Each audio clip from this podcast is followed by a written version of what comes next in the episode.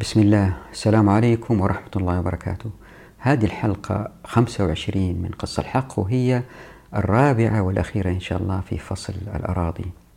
توضيح بسيط قبل البدء آه، تأتيني بعض الأسئلة والاستفسارات على فيسبوك تويتر تليجرام وأحاول أجاوب عليها. والإخوان اللي عندهم استفسارات يمكن الاتصال عن طريق ال username اللي هو جميل أكبر أو اسم المستخدم. تجدوه في أكثر مواقع التواصل الاجتماعي. من هذه الأسئلة التي تكررت أنه موقفي من الذي حدث بين الصحابة بعد خلافة عمر رضي الله عنه أيام عثمان بن عفان رضي الله عنه ثم الخلاف بين معاوية وعلي رضي الله عنهم أجمعين. موقف هو موقف معظم الفقهاء كان مش جميعهم أنه يجب ألا نخوض في هذه المسائل لأنهم رضوان الله عليهم أجمعين حظوا بصحبة الرسول صلى الله عليه وسلم وكفى بهذا رضوان.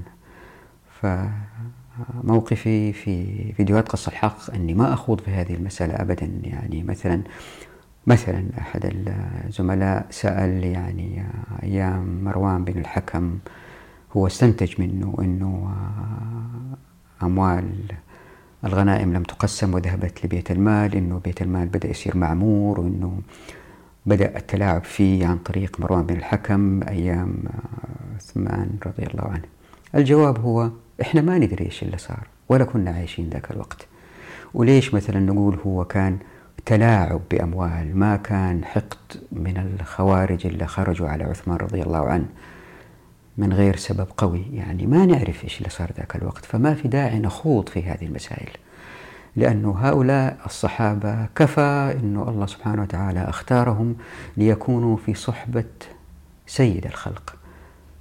فلماذا نخوض في هذه المسائل؟ وإحنا ما عشنا ذلك الوقت وإلا بيأتينا من أخبار من ذلك الوقت عن طريق كتب وأخبار تاريخية ما نعرف دوافع اللي كتبوها. فما في داعي نخوض فيها لأنه لا يمكن أن نعرف إيش الصح. لكن عندنا القرآن الكريم والسنة المطهرة هي اللي بنستخدمها عشان نستفيد من التاريخ لعبر نستخدمها في المستقبل بدون الرجوع للأفراد وأهوائهم ما نحتاج نفعل ذلك. موضوع سواد العراق مهم جدا لذلك في هذه الحلقة سأشرح أربعة أدلة لمن قالوا بقسمة الغنائم. والإخوان اللي هم مقتنعين أنه الغنائم يجب أن تقسم وليست وقف لبيت مال المسلمين بإمكانهم التوقف هنا والذهاب إلى الدقيقة اللي وضعتها هنا للملخص لهذه الفيديوهات الأربعة كنتيجة حتى يمكن نواصل الفيديوهات القادمة فصول الأموال ودولة الناس والمكوس وما إلى ذلك. فبإمكانه التوقف هنا. الدليل الأول اللي قالوا بوجوب قسمة الغنائم إن لم يرضى الغانمون هو عموم قوله تعالى واعلموا أن ما غنمتم من شيء استدلوا بأن الآية الكريمة أضافت الغنيمة للمقاتلين وعممتها بقوله سبحانه وتعالى من شيء وهذا حكم شامل لكل شيء سواء كانت الغنائم أرض أم من المنقولات. واللي يأكد هذا أنه قوله تعالى شيء زي ما يقول ابن رجب نكر في سياق النفي فيعم كل ما يسمى شيئا. وقد بينت الآية مصرف الخمس وسكتت عن الباقي مما يعني أنها للغانمين وإلا لم يصح السكوت في مقام الحاجة إلى البيان. ونظير هذا قوله تعالى أعوذ بالله من الشيطان الرجيم فإن لم يكن له ولد وورثه أبواه فلأمه الثلث حيث أضافت الآية الكريمة الميراث الأبوين ثم بينت أن الثلث الأم وسكتت عن الباقي مما يدل أنه للأب وإلا لما صح السكوت. وهذا الدليل أدى إلى نقاش آخر بين الفقهاء على أنه ما هي الأشياء التي تدخل في قوله تعالى من شيء؟ في المنقولات في زي الأنعام زي الأثاث في الأفراد الأسارة في السلب واحد إذا دخل معركة وجاهد وقتل واحد له سلب. الأموال الخاصة بذاك الشخص للشخص اللي قتله. وفي العقارات فما معنى شيء؟ طبعا الفقهاء اللي كانت وجهة نظرهم أنه الغنائم لا تقسم وهي بيت المال آه، ردوا هذا الدليل إنه من شيء يشمل كل شيء. ردوه وقالوا إنه الغنائم لم تكن آه، حلال للأمة السابقة فهي حلال للمسلمين. لذلك قد لا تشمل كل شيء لأنه في الماضي ما كانوا يأخذوا أي شيء من الغنائم والمسلمين لهم بعض الغنائم وليس كل الغنائم شامل الأراضي. فبيستدلوا بهذا بحديث الرسول صلى الله عليه وسلم أعطيت خمسا وأحلت لي الغنائم ولم تحل لأحد قبلي.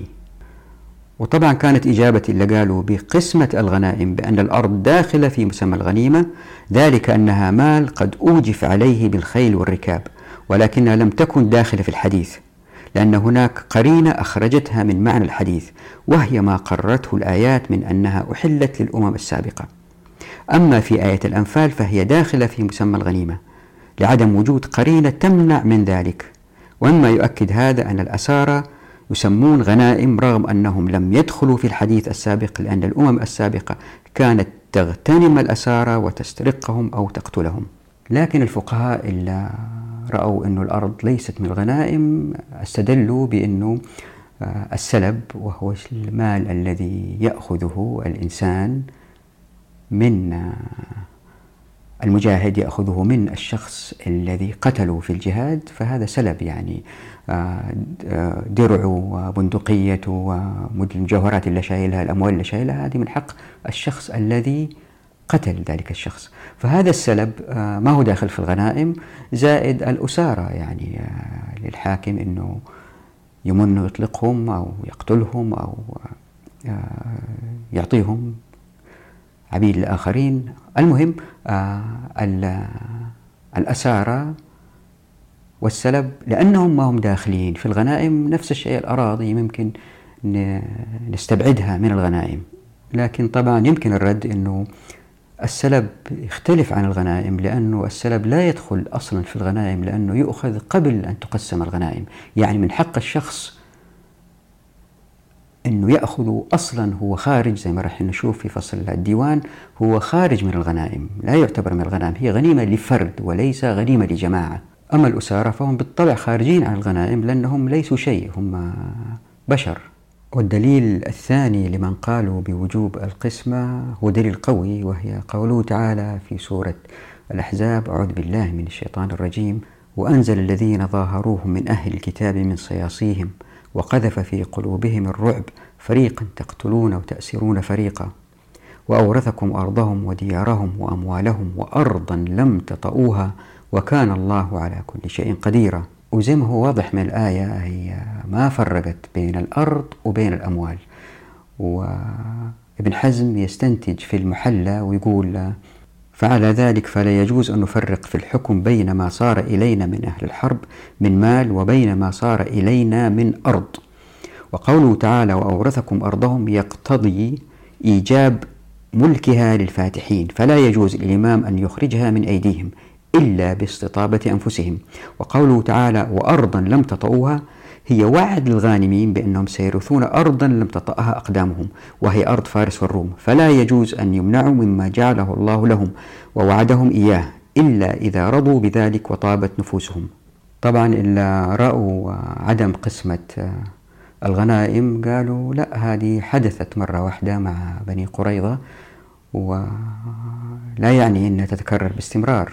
وبالنسبة لقوله تعالى وأرضا لم تطؤوها فهذا يعني أنه رايحين تضعوا أقدامكم في أراضي ما كنت فيها من قبل ولا يعني بالضرورة الامتلاك لهذه الأراضي. والوراثة لا تقتضي إيجاب الملك بل قد تعني الظهور والغلبة. وإن كانت تقتضي الملك فقد حصل في بعض الأراضي وهذا يكفي لأن الآية تذكر أرضا واحدة لا جميع الأراضي. وبالطبع هنا الواحد يمكن يرد ويقول بأنه القول أن التقسيم في حالة معينة لا يعني ضرورة حصوله مع غيرها هذا ما هو حجة مقنعة. ليه؟ لأنه إحنا بنتعامل مع مقاتلين بيجوا جيل بعد جيل جيل بعد جيل فكل جيل له الحق في الحصول على الغنائم. فالقول بأنه هذا يكفي ما هو معقول لأنه كل جيل يجاهد في سبيل الله يريد النصر والغنيمة أو الشهادة. فمو معقول نحرمه من دافع قوي للجهاد زي ما نشوف في إن شاء الله في فصل الديوان. بغض النظر عن أنه الشخص اللي بيجاهد هو بيجاهد بنية صادقة في سبيل الله أو هو بينتقم أو هو حمية أو هو حتى يقال أنه شجاع في خلاف شديد بين الفقهاء في هذه المسألة. وضح ابن حجر بوضوح إن شاء الله نأتيها. ما نعرف نية الناس لكن اللي نعرفه أنه المسلمين يحتاجوا أفراد يندفعوا للقتال للدفاع عن الأمة حسابهم على الله في هذه المسألة. والدليل الثالث هو الحديث الذي رواه أبو هريرة في صحيح البخاري واستخدم فيه كلمة الحوائط وهي تعني البساتين أيضا. يقول أبو هريرة رضي الله عنه افتتحنا خيبر ولم نغنم ذهبا ولا فضة إنما غنمنا البقر والإبل والمتاع والحوائط. وفي هذا دليل واضح على أن الحوائط آه، داخلة في الغنيمة وهي الضياع والبساتين وهي مخمسة بنص القرآن الكريم والمخمس مقسوم بلا خلاف بين الفقهاء. وكان رد الذهب لعدم القسمة على هذا الحديث أنه ما يدل هذا الحديث على أكثر من أنواع الغنيمة التي غنمت في خيبر. أما ما فعل بهذه الغنائم فيستفاد من نصوص أخرى. طبعا هذا الرد ضعيف لأنه كلمة الحوائط واضحة في حديث أبو هريرة وهو رجل حديث وبالتأكيد يعلم ما يقول وما فصل هذه المسألة إلا لأهميتها يعني وضح البساتين والمزارع وما إلى ذلك بكلمة الحوائط ومعروفة ما هي الحوائط في كتب الفقه. وبالإمكان إضافة دليل آخر من القرآن من سورة الفتح لتأكيد ما قاله أبو هريرة عن الحوائط. وهي قوله تعالى في سورة الفتح وعدكم الله مغانم كثيرة تأخذونها فعجل لكم هذه وكف أيدي الناس عنكم ولتكون آية للمؤمنين ويهديكم صراطا مستقيما وأخرى لم تقدروا عليها قد أحاط الله بها وكان الله على كل شيء قديرا. ومعظم المفسرين ذهبوا بأن المقصود في هذه الآية بالغنائم هي غنائم خيبر ولأن خيبر زي ما قال أبو هريرة غنائمها شملت أيضا الحوائط يعني الأراضي. فبالتالي الآية هنا بتأكد على أنه الغنائم تشمل الأراضي. وضعت هنا في الشاشة تأويل الطبري واللي بيقول آه، كملخص وأولى الأقوال في تأويل ذلك بالصواب ما قاله مجاهد وهو أن الذي أثابهم الله في مسيرهم ذلك مع الفتح القريب المغانم الكثيرة من مغانم خيبر. طبعا اللي حب يوقف الشاشة وينظر إلى تأويل الطبري اللي حطيته هنا وهذا يتأكد من التأويل اللي وضعته هنا في الشاشة لابن كثير للآيتين. يا ريت توقفوا الشاشة وتقرأوها والدليل الرابع لمن قال بالقسمة للغنائم هو حديث أبو هريرة اللي ذكر في مسند الإمام أحمد ومسلم وأبو داود اللي بيقول أن الرسول صلى الله عليه وسلم قال أيما قرية أتيتموها وأقمتم فيها فسهمكم فيها وأيما قرية عصت الله ورسوله فإن خمسها لله وللرسول ثم هي لكم. قال ابن رجب قال ابن بشيمش سألت أحمد عن هذا الحديث ما معناه؟ قال أيما قرية كانوا فيها ففتحوها فسهمكم فيها.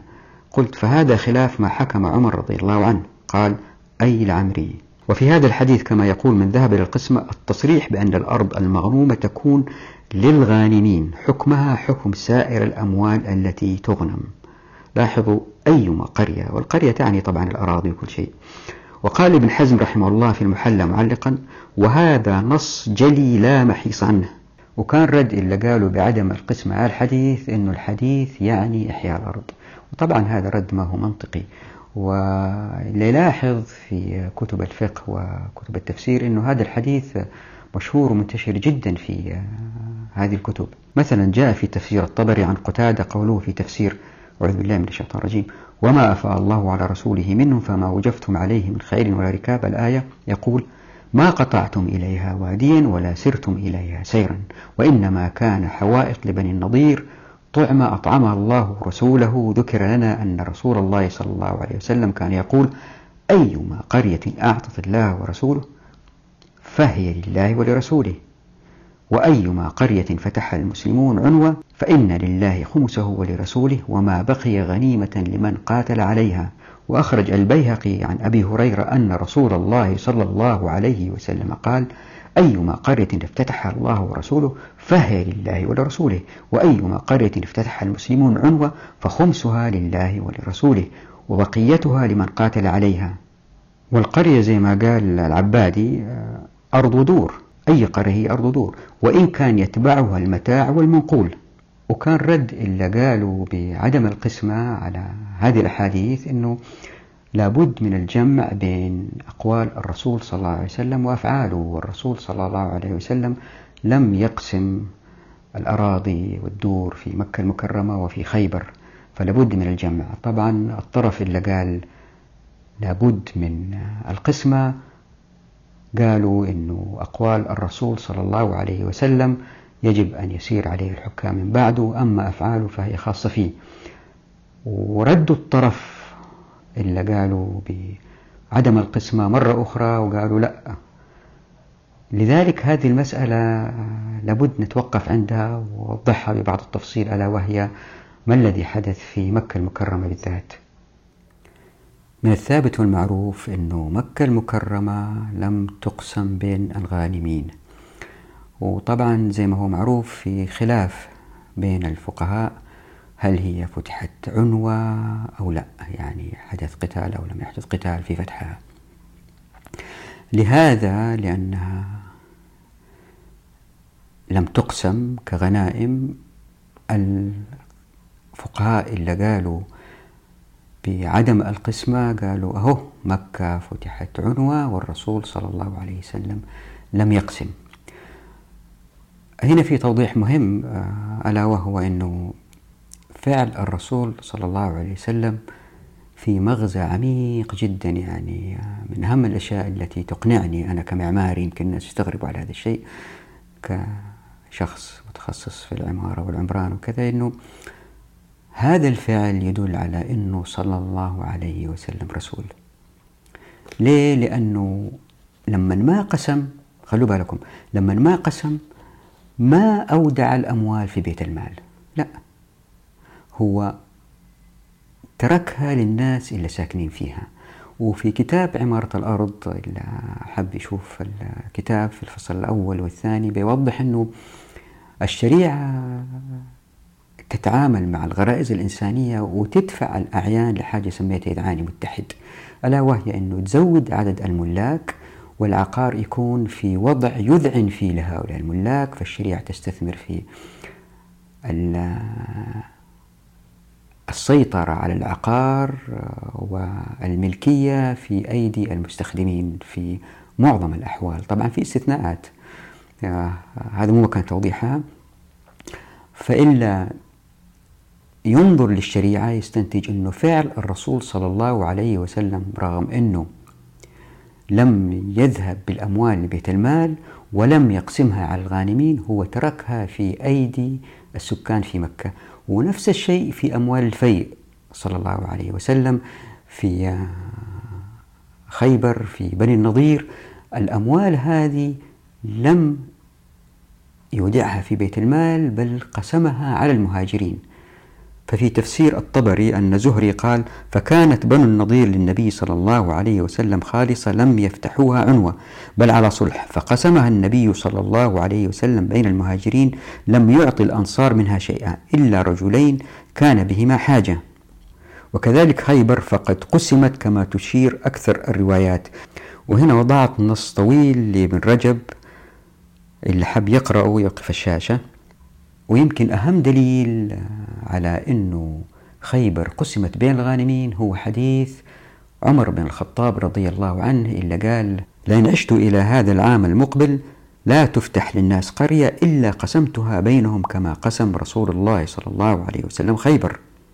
وفي هذين النصين السابقين مؤشر واضح على أنه خيبر برغم أنها لم تقسم على الغانمين فلم تذهب لبيت مال المسلمين لكن ذهبت إلى الأفراد اللي هم ساكنين فيها وأفراد محتاجين.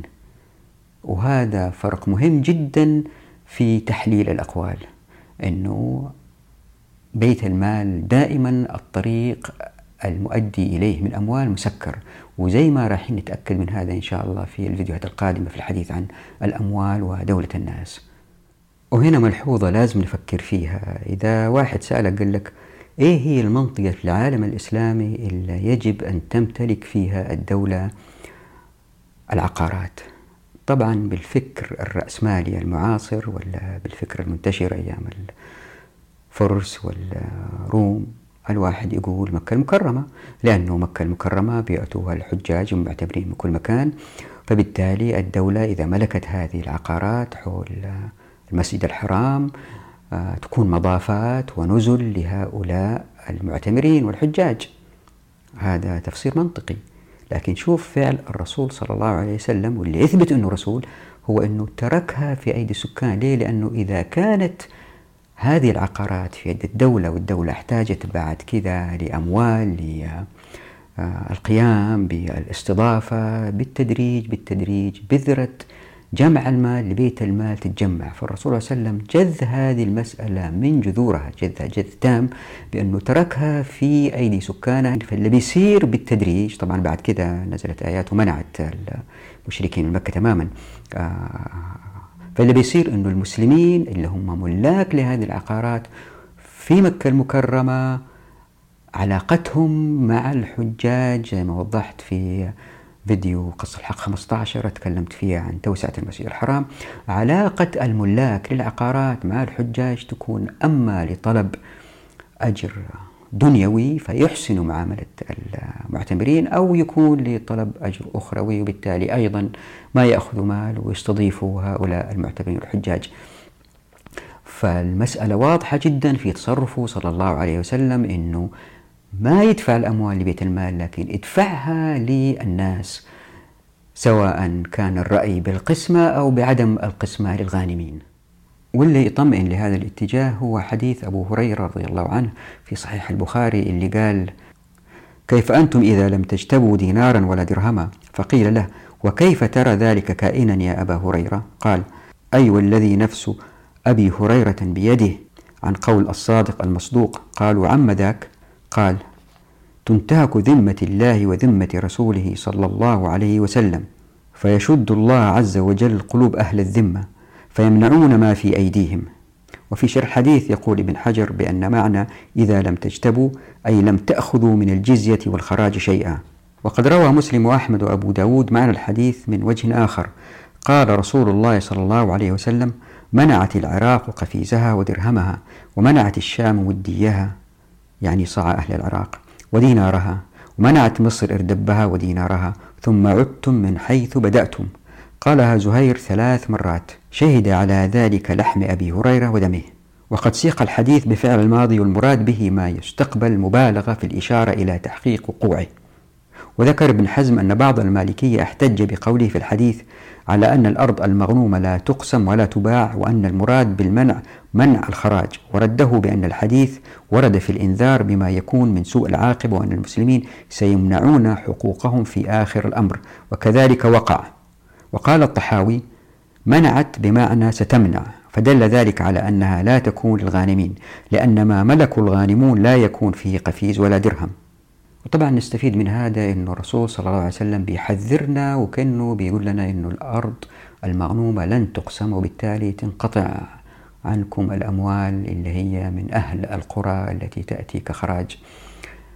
آه، طبعا في تأويلات كثيرة لهذه الأحاديث التي ذكرت عن منع العراق القفيز والدرهم. هذه مثلا آه، الشيخ آه، بسام جرار وتأويلات فيها وفي فقهاء بيسقطوها على الأيام هذه لأني لست عالم حديث ما حاولت أدخل في تفاصيل هذا الحديث بكثرة لكن يكفي من الآثار التي ذكرتها ما يثبت أنه الأراضي المغنومة يجب أن تقسم.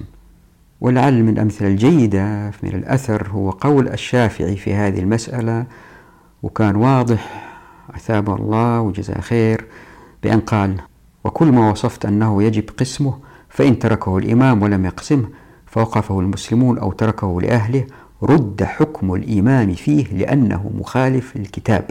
لاحظوا إيش قال؟ رد حكم الإمام فيه لأنه مخالف للكتاب ثم السنة معه. فإن قيل فأين ذكر ذلك في الكتاب؟ قيل قال الله عز وجل واعلموا أن ما غنمتم من شيء فأن لله خمسة. فإن ظهر الإمام على بلاد عنوة فخمسها ثم سأل أهل الأربعة الأخماس ترك حقوقهم منها فأعطوه ذلك طيبة به أنفسهم فله قبوله إن أعطوه إياها يضعه حيث يرى. فإن تركوه كالوقف على المسلمين فلا بأس أن يقبله من أهله وغير أهله بما يجوز للرجل أن يقبل به أرضه. وأحسب عمر بن الخطاب إن كان صنع هذا في شيء من بلاد العنوة إنما استطاب أنفس أهلها عنها فصنع ما وصفت فيها. وفي مكان آخر بعد سرد الأدلة يقول الشافعي رضي الله عنه فكل بلد فتحت عنوة فأرضها ودارها كدنانيرها ودراهمها وهكذا صنع رسول الله صلى الله عليه وسلم في خيبر وبني قريظة فلمن أوجف عليه أربعة أخماس. وبكذا وبهذه الآيات والأحاديث والأفعال للرسول صلى الله عليه وسلم الواحد يستنتج باطمئنان أنه الشريعة تقفل الطرق التي تذهب بالأراضي لبيت مال المسلمين. يعني الشريعة تبعدنا عن الاشتراكية قدر المستطاع. هذا بالإضافة إلى أنه في موضوع ما طرقت له هنا هو في الكتاب ألا وهو الحمى. ذهب لبيت مال المسلمين لكن الفقهاء بإجماع تقريبا الأوائل آه لم يعتبروا الحمى ملك لبيت مال المسلمين لذلك لم أناقش هنا.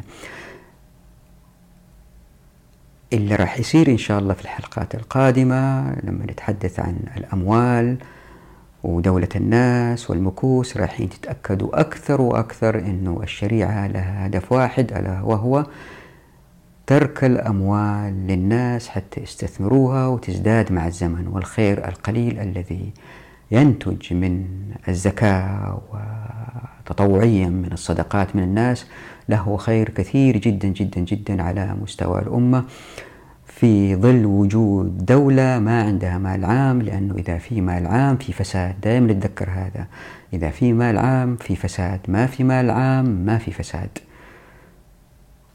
نراكم على خير في الحلقة القادمة إن شاء الله في الحديث عن الأموال وفي أمان الله.